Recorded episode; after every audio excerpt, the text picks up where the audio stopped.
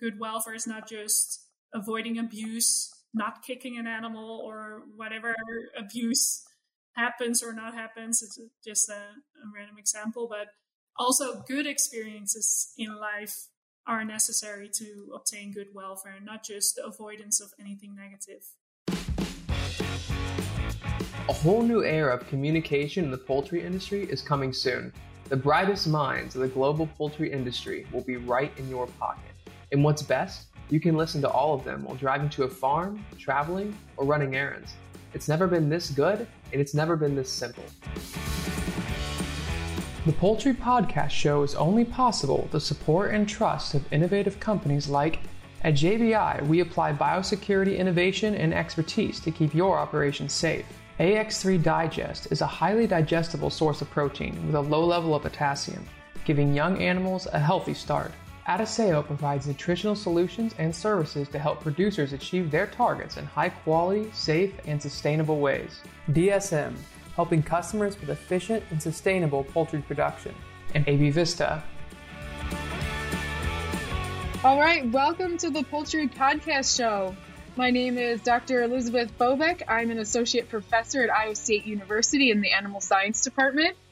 Today I'll be talking to Dr. Leonie Jacobs, assistant professor in animal welfare and behavior at Virginia Tech. Welcome to the show. Yeah, thank you for having me. We are very excited to talk to you today about your area of research. But first, I would like to just hear a little bit about how you got involved with poultry. Sure, yeah. So it started during my education. So I didn't grow up on a farm or anything like that. Rather, the opposite. I grew up in in the Netherlands, but sort of in suburbia, so not a lot of exposure to animals. And like many children, want to work with animals when you grow up, and I was like that too. Uh, so during my education in the Netherlands, uh, I got was first exposed to education related to animal welfare and behavior, and then uh, more specifically to poultry research in that realm. And I was just really interested in the underdog species, people that don't really think chickens can do much or are that fun or, or are that smart. And I just wanted to work with them and I basically show the opposite, I guess, and be their advocate. So yeah, I started doing a project uh, as part of my master's, working with laying hens uh, at UC Davis under Joy Mench's um, lab and Giuseppe Vezzoli's project. And that's where I got my first hands on experience with laying hens and their behavior. And I just really liked that. So from then onwards, just working with chickens mostly. Yeah, the rest is history, it sounds like, after that. Um, so what, what was your path to becoming a professor? It's a, a path many people want to go on, but I think everyone seems to be a little bit different and some of it's timing and luck. yeah, I think I'm definitely part of the lucky one. So after my PhD, I got the opportunity to do a, a, postdoc at the same research institute that I performed my PhD work under in Belgium. And while I was working on that postdoc, or really just getting it started, uh, my supervisor at the time sent the vacancy at Virginia Tech around, and apparently they had difficulty finding someone, and they've been looking for someone working with poultry for a year or so or even longer, I think. So I think actually at that time I was the only applicant. So they flew me over, wined and dined me, and it was all looking really nicely. So I was like, yeah, I'm just going to do it and got the opportunity to start as an assistant professor after two months of postdocing. that sounds awesome. Yeah, the area of animal welfare and specifically poultry welfare, I think, has really changed in the last five years, especially just with um, changes in consumer preference and housing style and that sort of thing. Um, but I know you do quite a bit of work directly with birds as as far as ways, you know, to measure. I'll put it bluntly, their feeling about a situation. I, I think you can probably use more elaborate words. What comes down to that. It's pretty good. yeah, yeah. But can you can you tell us a little bit, um, maybe about some of your work that's just related to like emotion and how the bird feels? That that part is, seems really interesting to me. yeah, sure. Yeah. So it's also really interesting to me. So that's why I'm sort of moving my research into that realm uh, a little bit away from like some of the more traditional, I guess, welfare measures where you look at health and behavior and more trying to find out how do they feel. And yeah, it is really as yeah, that is probably the best way to describe it is trying to figure out what they feel. And um, I actually named the project unofficially like finding happiness in chicken. So, so that's what we're trying to do. And uh, the tool that we've been using is not that new. It's just new, especially for broiler chickens. It is using cognitive bias testing to determine uh, their bias because how you feel biases your choices. And that's really based on human psychology and has been applied in many other species. So, with, for instance, sheep and cattle, the, these type of tests has been have been really successful in determining if an animal is more optimistic or more pessimistic when they're exposed to a situation where the or well when they're exposed to an ambiguous situation. So when it's not as clear if this is going to be a fun experience or a scary experience. So how do you set those experiments up? Because i, I could imagine it can be it can be difficult not being in the bird's shoes, right? To to decide which is the good experience or which would be the bad experience. How how do you set an experiment up like that? Like what what are your outcomes or how do you know which way the bird's feeling? Yeah, that is the hard part is trying to figure out what is positive for a bird or what is negative. And luckily, uh, we know a lot about the sort of the basic biology of chickens, and we know that they are generally a prey species, though, so they tend to be fearful. So that's things that are related to fearful experiences are generally negative. And then, especially with broiler chickens, they are very motivated to eat. So food is generally a positive experience, or at least that's what we think. So uh, in these cases, we use food as a reward. And in the test where we look at optimism versus pessimism, we don't use a punishment. So, as an animal welfareist, I try to avoid any negative situation, although that's hard and can be hard in research. But so the way we set the the cognitive bias test up, or more specifically, the judgment bias test, is using food and in this case, mealworms as a reward for the chickens. I think that would be very exciting because it's much different than a production setting uh, reward, which would just be a mash or a pellet. yeah, that's right. So we were thinking about what would be like the ultimate treat for a chicken, and yeah, it seems like they do really enjoy mealworms a lot. So I like mealworms.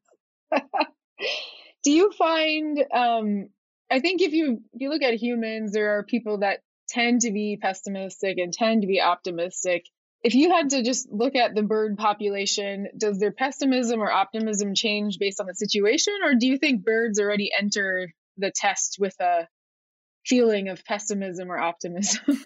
well, those are good questions. And in short, we don't know. So this is just one of the first times really that this type of test was applied to uh, broiler chickens in my case, in my lab's case.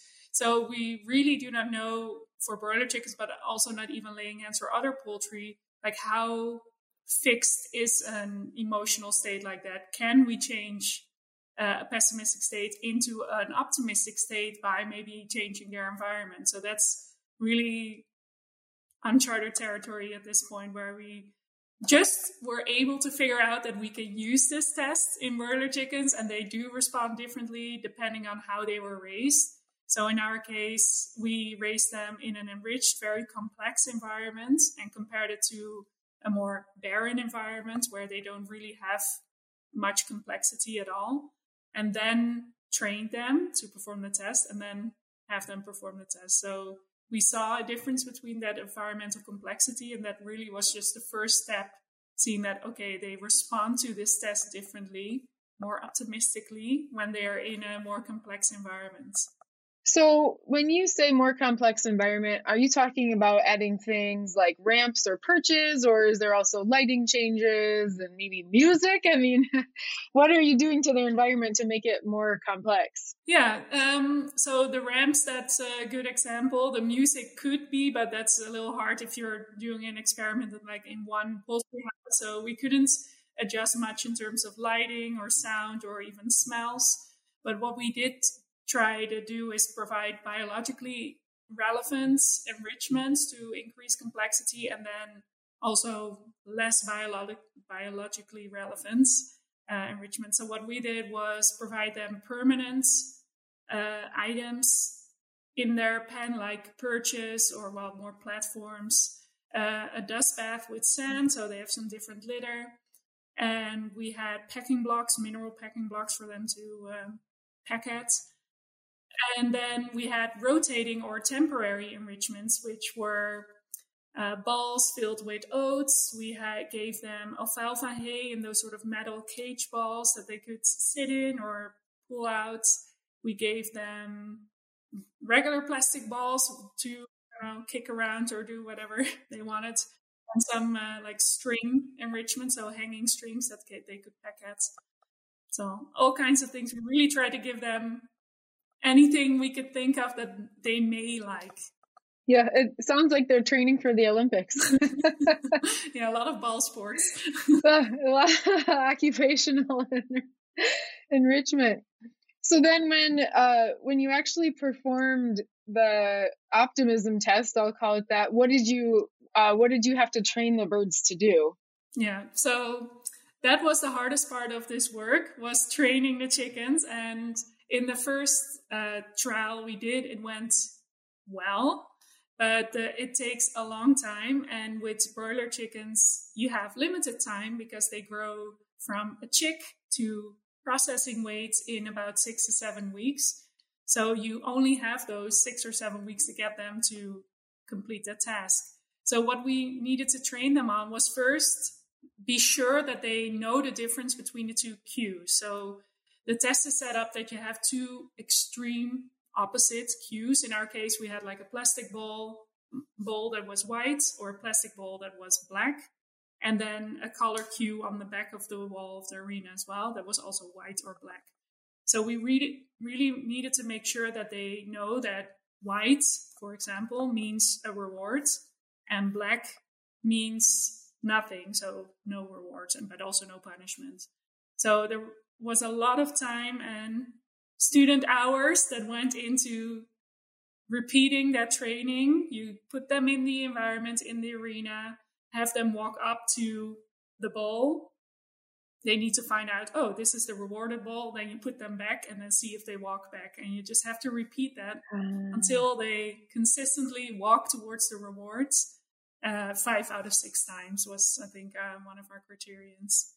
Yeah, so, uh, so then what would make a bird be more pessimistic? Do you put obstacles in the way for them? Do, do you make it harder for them to find the bowl, or is it just based on the original environment they came from? It's the the theory is that how they're housed in their day to day life will impact how they respond to the test. So most of this work or of this project is focused on training them to understand white is reward, black is nothing, and then the actual test comes in where you present them with something new but ambiguous. So that's when you present them with a gray bowl. Mm. And then the question is are they going to think there's going to be mealworms in that gray bowl? And if so, they'll walk up to it quickly because they like mealworms. But if they think this looks a lot like that black bowl that never had a reward, I'm not going to walk up to it or I'm going to explore but slowly. Yeah. So it's all based on how quickly they will respond to those sort of intermediate cues, so the gray balls that we uh, show them in the test. Yeah, that is so interesting. So um, maybe the optimism because of either the novelty or the environmental complexity caused birds raised in a more complex environment to go check the bowl out quicker. That's what our theory is: is that these birds that have a better life between quotations at least based on the complexity can express the behaviors that they want to express a little more have a little bit more variety in their life are more optimistic to receive the rewards when they see that ball that they've never seen before. Yeah. Huh, that that's really interesting. So um if you've just started working on that project where do you hope to go with it? What, what's your big picture goal. yeah. So that is a good point because as you can hear, this test is not very applicable in a commercial setting because yeah. nobody has time to train like 30 chickens for six weeks to uh, perform the task. So one thing that we wanted to do and we're working on now is uh, to get the get the training step a little bit more quickly finished or like improve the training step. So what we did in a recent, uh, a little more recent study was uh, train them in pairs. So have two birds in there at a time instead of one, so they can learn from each other. Uh, and also, it's a little less scary to be in a new environment on your own or with a with a conspecific rather than being in there on your own. So we've had more success with that. But the ultimate goal is not to use this test in a practical environment. Really, it's more to use it as a tool to find out which environments or which management procedures or which conditions do these birds prefer. So it's all basically a tool to test do they like this enrichment? Do they like going outside? Do they like I don't know, being housed on this type of litter versus that type of litter. So hopefully you can use this test in a small scale to determine how chickens feel about certain things. Yeah, the the preference testing is really it's really interesting because a lot of things are just done out of practicality or volume or ease or something. so having having a preference, especially with litter, I think would be really really interesting. so um, I know you also were mentioning the short growth period as far as training goes um, for broilers. Have you have you found? I, I'm not sure how many different strains you've worked with, but I know that in laying hens, some of the different strains have different sorts of personalities as far as being a little more hyper or calm. Have you found any of those personalities in the the different broiler strains, or have you just kind of found a preference to go get food? So we've only tried this in two strains, but they are very opposite. So we had tried it in the very fast growing sort of commercial strain where it was really hard to train them. And then we tried it in a much slower growing strain, but in the pair uh, approach. So that could have also contributed. And they learn much quicker, the, the slow growing birds. It's also they're a little bit more active. So what we had with the fast growing broilers is yeah, they are, they tend to sit down, and if they don't respond to the test, they'll never learn that there's a reward to be had. So there was definitely a difference in responses, and uh, we also saw a difference in the effect of complexity.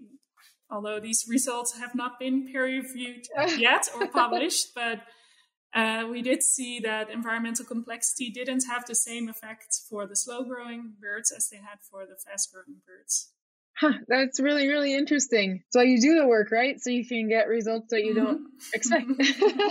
yeah, it's hard to explain. And as an animal welfare, you want to say like they want an environment that's very complex, but apparently, or at least in this specific situation, these slower grower, growing birds, yeah, didn't care too much for our complexity and were actually a little less optimistic than the other ones were. Really interesting. Cool. Well, I, I can't wait to read that in a publication in the near future, hopefully. it takes quite a bit of time sometimes to get that from lab to manuscript. So I, I understand the struggle. cool. Um, well, so one of your other areas of research that I think is really, really interesting is broiler chicken welfare on the last day of life. Can you maybe talk about some of the things that you've found and maybe departures from normal um, maybe things we could do to improve the welfare on the, the last day post harvest? Yeah, sure. So this is a less happy story than the, the happiness project, unfortunately. But yeah, a large part of my research, mostly during my PhD uh, research, was focused on that last day of life for broiler chickens again. And really wanted to figure out which welfare issues occur because it's it's a little bit hard to find out what really happens on that last day of life because these chickens are caught, they're loaded onto trucks, they drive on the road for a few hours, they're at the slaughter plants or the processing plants. And there's they really go through a lot of hands, almost literally, uh, and also figuratively. So it's hard to find out where the, do the problems happen and what actually occurs. So that was the goal of that project was to find out what are some of the issues. And what we did was measure or like take a sample of birds from commercial flocks and just looked at a range of welfare potential welfare issues repeatedly. So we measured some at the farm just before they were caught by the catching crew, then again after they were caught by the catching crew, then again at the slaughter plants, both on the live part and then when they were carcasses. So it was an intensive project and some of the i think more severe like welfare issues that occur are fractures um, bruising in other injuries mortality so those things are preventable partly depending on how much time and effort you want to put in uh, and those things could improve like avoiding those things could improve broiler chicken welfare immensely. So, do you think some of those issues are just related to um, maybe how the birds are being caught or handled, or if they're getting frightened and flapping their wings? Um, is it is it due to let's say uh, machinery or equipment limitation, or is it just like stocking density and maybe time and stress related, or maybe it's both? yeah, so all of those things you mentioned could play a role in some of those injuries. What we found though was that, for instance, for wing fractures, the majority occurred during the catching process. So that's really when the roughest handling occurs. And that was where we saw like um, I think it was a 1.8 or 1.9% of our sample uh, had a wing fracture after catching. And although that sounds relatively low, you do have to keep in mind it's millions of birds every day that are processed. So that those are thousands or hundreds of thousands of birds that get a fractured wing and then have to start like on the road and yeah go oh to the slaughter. yeah. Oh, yeah, I can't imagine traveling with a lot of people and having a broken bone without uh, without some sort of treatment. That I don't think I would enjoy that. So I understand. so what are your what are your recommendations? I guess as far as things that could be done uh, either commercially or, or how would you apply that research maybe on a small scale just to even start producers thinking about catching or doing things in a different way because it, it affects i mean not only is it a welfare concern but it affects productivity and sustainability too. Yeah that's right. And it's such a shame especially on the last day to have that happen right? Because all that money and effort already went in for those six or seven weeks to get the birds growing and healthy and ready for processing. And then it's hurt and maybe and you cannot use wings that are broken or injured. You can probably use other parts of the bird still but it's a loss regardless um yeah some recommendations i'd have to look at what is going on or i feel like is going on in europe now is moving more towards different uh, methods of handling the birds one thing that people often don't consider is that chickens are really the only livestock animals that we just pick up by their legs. And why do we do it? Just because we can. But we wouldn't consider doing that with other animals that we can lift up. You wouldn't like catch five lambs by their legs to put them in a crate. So part of it could be change in mindset, considering these are animals and not project products yet, at least. So handling a little more carefully, and part of that could be through education or, um, yeah, I guess education of the people in the industry to understand more. But I say that, but I also understand that as a poultry catcher, you do want to shut yourself off a bit because it is one very hard work. If you have to manually catch all these birds, it's not very fun. It's very dusty, noisy, heavy. It's it is hard work. It's not not fun to do. I think I don't think it is.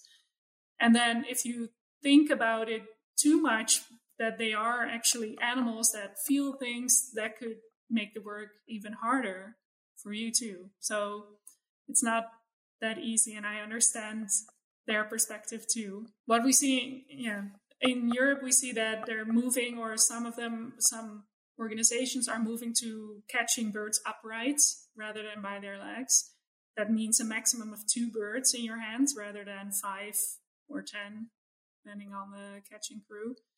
It it is more labor intensive because you do have to bend down more because you only pick up two birds instead of five or six or however many. Um, but it has shown to reduce injuries a lot.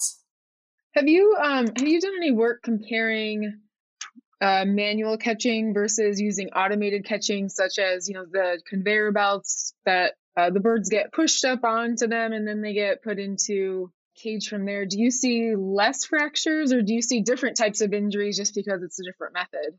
Yeah, the I have one read about those uh, or seen those studies, and they were part of my research as well the automatic catchers versus like the manual in our research we didn't really see differences between the the types but in some other uh, studies they did i don't think there's a consistent benefit to automatic catching although looking at it especially if it's the conveyor belt type it looks much more animal welfare friendly because birds aren't picked up by their legs. They're just sort of hop onto the conveyor belts, they go into another conveyor belt, and are then um, sort of conveyed into a crate. So it looks better, but I think there are some downsides to the methods that could be related to the machinery.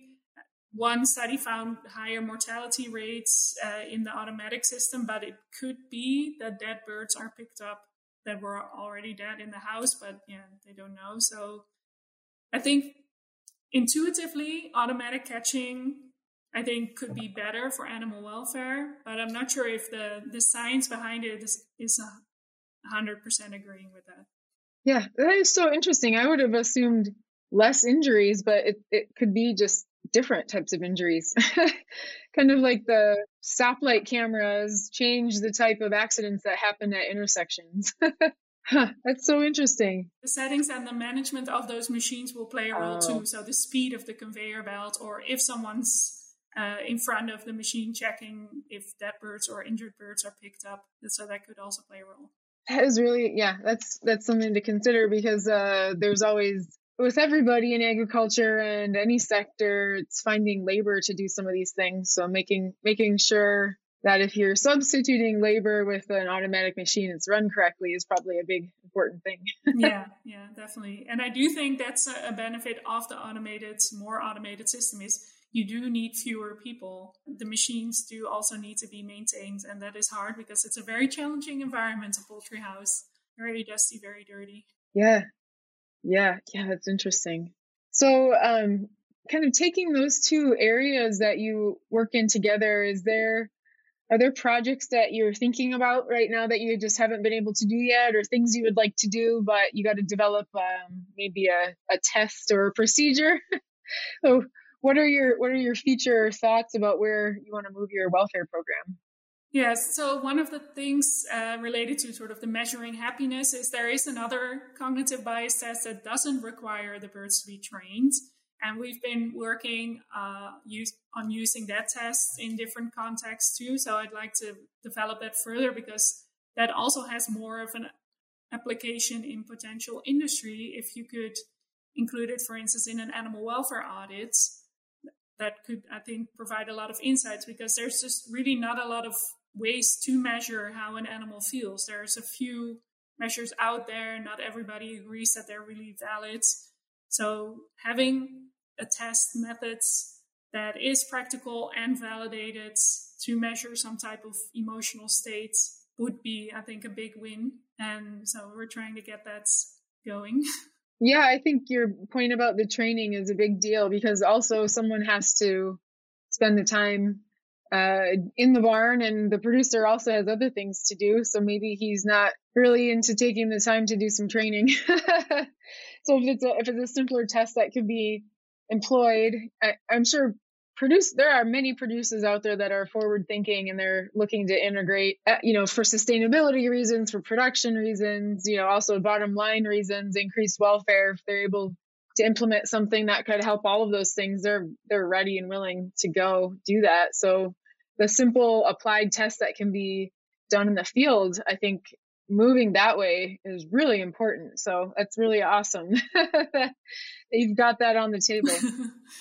Yeah and another way where I think, as you said, there is interest from the industry to find ways to sort of quantify these things that are practical rather than just research settings. And another avenue, potential avenue, is looking at biomarkers or like uh, physiological indicators. So we've been doing some of that too. Um, and although that takes also takes a long time to validate, we uh, do see some uh, potential biomarkers that could maybe in like five years, 10 years could be used in a practical situation to get some more insight in how these birds are doing. Yeah. Yeah, I know the traditional biomarkers um, is cortisol, but that can even be based on how stressed they are when you pick them up to maybe draw a little bit of blood or something. So um, it's a really interesting biomarker just because it can change so rapidly. So you can maybe miss the thing you wanted to measure just because you've applied another stressor. yeah. Yeah. There's, uh, I think, a sort of a growing group of people who agree with me also, not that I was the first one who said it or anything, but I agree with the group of people is that cortisol or corticosterone are maybe not the, although they give us a lot of information in specific conditions, like if we know something is negative, like the transportation or the rough handling, you could as long as you do it consistently, could uh, record corticosterone or cortisol and get good insights in how the animals experience that handling period. But what other studies have also found is that it's more responsive to arousal, so how worked up the animal is, rather than if it's a positive or a negative experience. So if we're not sure if something is positive or negative, maybe picking up a chicken gently and stroking it. We think that may be positive, but the chicken may be afraid because it's not used to being stroked or pet. If you then measure cortisol or corticosterone, yeah, you may inter- interpret the re- responses very differently than what the animal is experiencing. We, uh, when we do research trials, um, my graduate students always end up with a favorite bird somewhere, and there was a trial last year. This little hen was it was a broiler, but um, it would always come to the front of the pen when we were done weighing, and she would hang out with it in the pen. It very much was, I would say, a domesticated bird. Like it, it really wanted to be interacted with. so I kind of like to see that because I would say, like you said, the normal response would maybe be fear. but um yeah that that bird is this beautiful little hen and she just absolutely adored getting pet so kind of have those every once in a while that figure out that maybe people aren't so scary but when you interact when the way you interact with them is picking them up to weighing them maybe they're just wondering where am i going? Yeah. But yeah finding those couple birds that are really friendly is kind of fun. So i always wonder if we you know took a sample from them and one that was more scared if we could start delineating some of maybe the more the temperament based um, genetic markers that i think are really interesting with some of the other research that has been out there as far as like domesticating the fox or whatever the the friendly lines and the scary lines the angry lines so I think overall, if animals are happier and able to work with humans, it just gives them a better, better uh, life, productive life. So instead of having so much fear. yeah, there's a lot to gain by having non-fearful animals. So I know I'm guessing part of your job is also maybe working with producers or just ed- educating the public. But you know, how would you how would you teach someone, um, or how maybe a better way to put this is like what what sort of like consumer information could you share that would maybe have people respect the chicken a little bit more.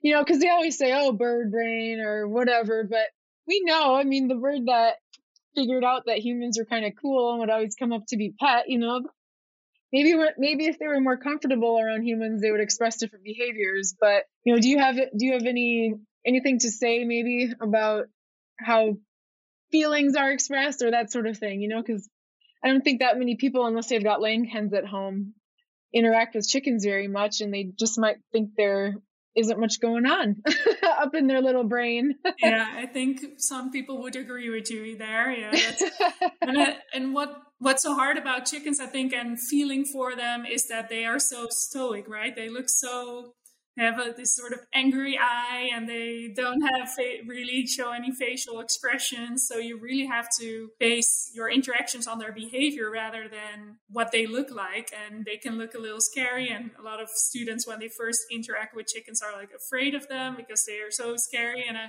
what i always tell them is they don't peck you because they're angry with you or they don't like you. They peck you because that's their their way of exploring. That the beak is their hand, so they peck things to see what is this, what is that. It's their way of figuring out who and what you are.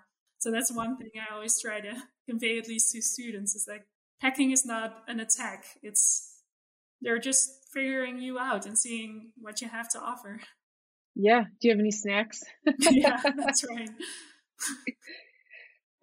What are maybe what are some uh, things about bird behavior that you might understand? So, what are the more nuanced uh, behaviors that would help someone know if the bird is having a good or bad experience, other th- other than wing flapping? Because that one is kind of like get me out of here, right?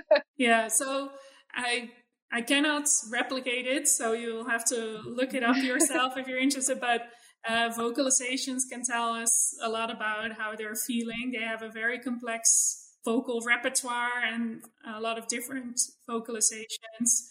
That one famous one is the gakel call, which is a vocalization associated with frustration. So anyone who has a backyard flock always lets them out in the garden in the morning, but forgot to do it on that Saturday morning because you were busy.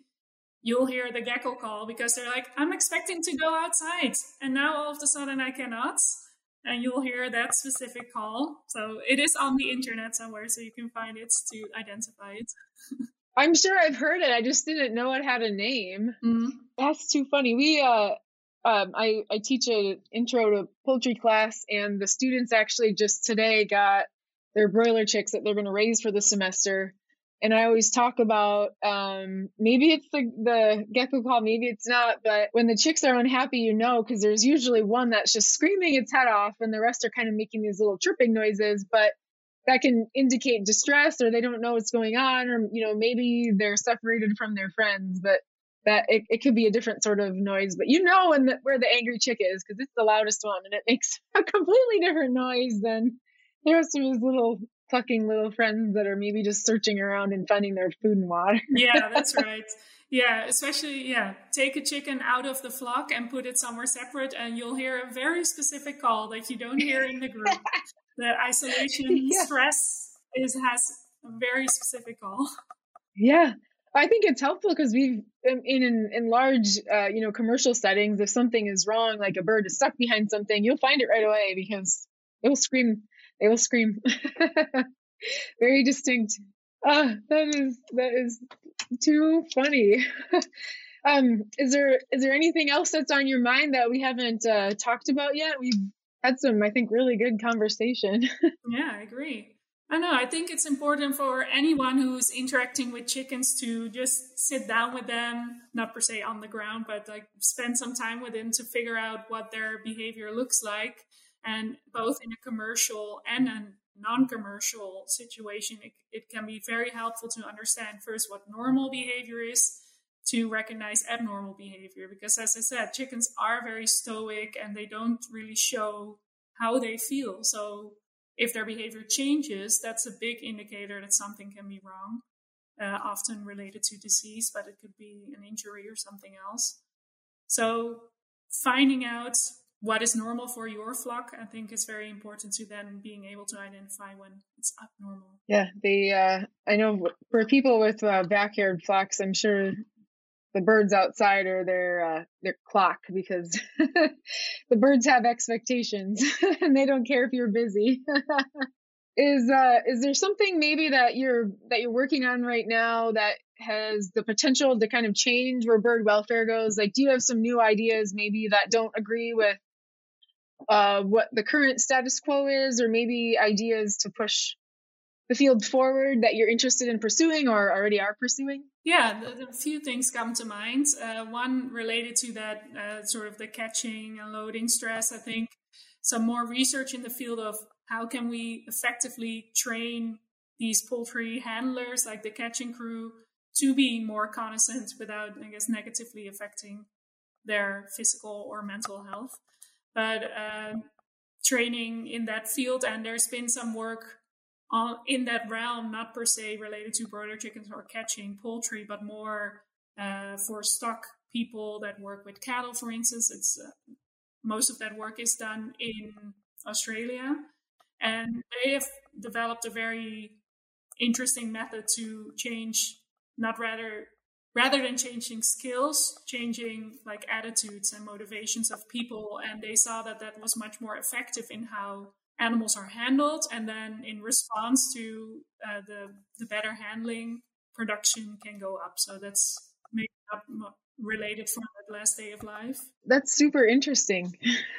Do you have any thoughts that might be uh, might be high impact for someone listening in the audience maybe could change their the way they think about broiler welfare well one thing i try to have as a takeaway is that even though they only live six weeks their welfare does matter and they do deserve a good life one uh, aspect of that is to provide them with positive experience so good welfare is not just avoiding abuse not kicking an animal or whatever abuse happens or not happens. It's just a, a random example, but also good experiences in life are necessary to obtain good welfare, not just the avoidance of anything negative.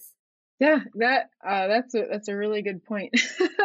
the um the addition of good experiences, I think, hopefully with the the way um broilers are production is moving in the future to add different sorts of enrichment, I think would be very important, especially because they've got a short, probably the shortest lifespan of our different production birds. So it also means you can make a lot of impact in a lot of birds' lives. So I think that's a really cool place that you could start.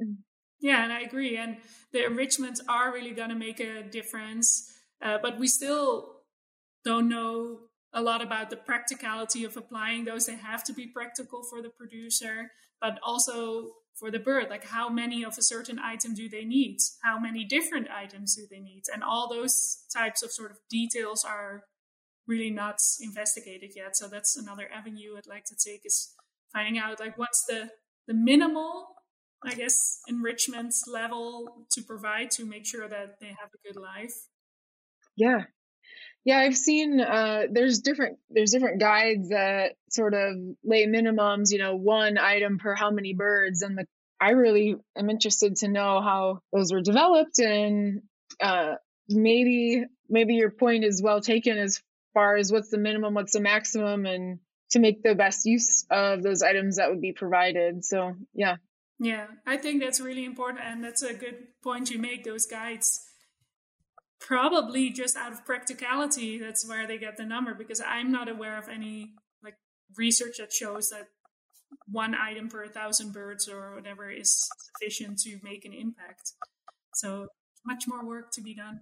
Yeah the i'm sure you've seen it but when you feed a mash or a feed that has got larger particles one bird can attract a lot of other birds attention if they find a whole piece of corn because they are trying to go run around and eat that, and everyone is chasing them because there's something that bird has that nobody else has. Yeah. So I feel like some tests like that would be appropriate to see if one bird has an item, how many other birds are maybe uh, feeling jealous. Mm-hmm. Yeah, that is a good one. They also don't.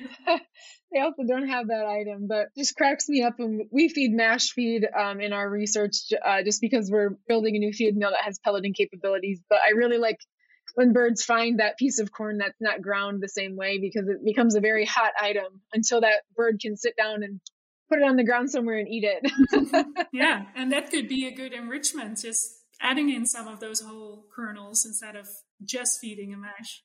Yeah. Yeah, well, size, size appropriate because when uh, the little chicks, man, that corn is the same size as their face. yeah, that is a good point. yeah, don't want to cause any negative welfare outcomes because you're trying to let them have some live some life. But yeah, um, is there anything else that is uh, that you want to say before we go to the three questions that we ask all of our guests? maybe one more, maybe less known fact about chickens is that they do play also. So you you'll have to look for it a little bit, but play is a behavior that chickens show, including broiler chickens. So, and that can be a sign of good welfare, although we are not sure yet if uh, how much play indicates good welfare. We do know that if you don't see any play, there that could be a sign of poor welfare. Oh yeah, huh, it's really interesting. For everyone that has interactions with chickens, look for play, and you'll be entertained. Yeah, yeah. Throw one piece of corn and see what happens. oh, that's too funny. A worldwide leader in animal nutrition, Adisseo's portfolio of products includes methionine, the full range of vitamins, enzymes, organic selenium, probiotics, mycotoxin management strategies, and palatability products. With such a diverse offering, Adisseo supports its customers with a broad range of expertise, tools, and services to help them maintain a competitive advantage. Adisseo, fueling predictable profits. To learn more, visit Adisseo at www.adisseo.com. It's time for our Famous 3. Okay, well here here are the three questions that we ask everyone. We'll start with number one. Um, what is your favorite poultry related book or resource? Yeah, so I've contributed to this book, so I did want to mention it. There is a book that was um, published in 2020, edited by in, the, in the UK, and it's um, called Understanding the Behavior and Improving the Welfare of Chickens. And it's really a comprehensive book. It is a little pricey, a little comprehensive book about the state of the art knowledge about chickens their behavior and their welfare. Cool. Yeah, that, that sounds like a book I'd be interested in reading. So thank you for mentioning that. What is your favorite book or resource resource outside of agriculture? Well, I'm an avid reader of Stephen King novels. I like uh, scary books. They need to entertain me. So my favorite book is The Stand. The Stand. Oh, I never like reading scary books, so I'm impressed that that. I need that sort of high level of entertainment to have me finish the book. If it's not like captivating enough, I'm not gonna finish it. Uh, that, yeah, that's understandable. Well, I, I know you probably read a lot during the day for your job already, so you need something a little, little more interesting. yeah. so, in, in your opinion, uh, what sets apart successful poultry professionals from those that are not successful or less successful, maybe? I think that's a hard question. Uh, one thing that comes to mind is maybe having an open mind, not being too fixed to what you think is right or correct, but being open to other people's perceptions and experience. And that will help you go far in the industry just listening to other people and being willing to yeah hear hear them out too even if you initially may not agree with some of the points. Yeah i i think that's an awesome point because i i know that sometimes when people hear well i i work with animals and animal welfare they kind of go oh my gosh. It's like i'm not here to judge you. I'm here to learn and you'll learn from me and i'll learn from you and everything will be better for it. Yeah yeah that's I have that experience too. And then also being from Europe, they even think, oh no, very, that person must have very weird thoughts about the chicken industry or something. I'm like, no, I just, I'm just here to, as she said, to learn and hopefully we can learn from each other and make life a little better for everyone. Yeah. Well, thank you so much. I, I had a really nice time chatting and I, I hope you did too. This was awesome. Yeah, I did too. I, thank you for thinking of me for this. My first podcast ever. So awesome.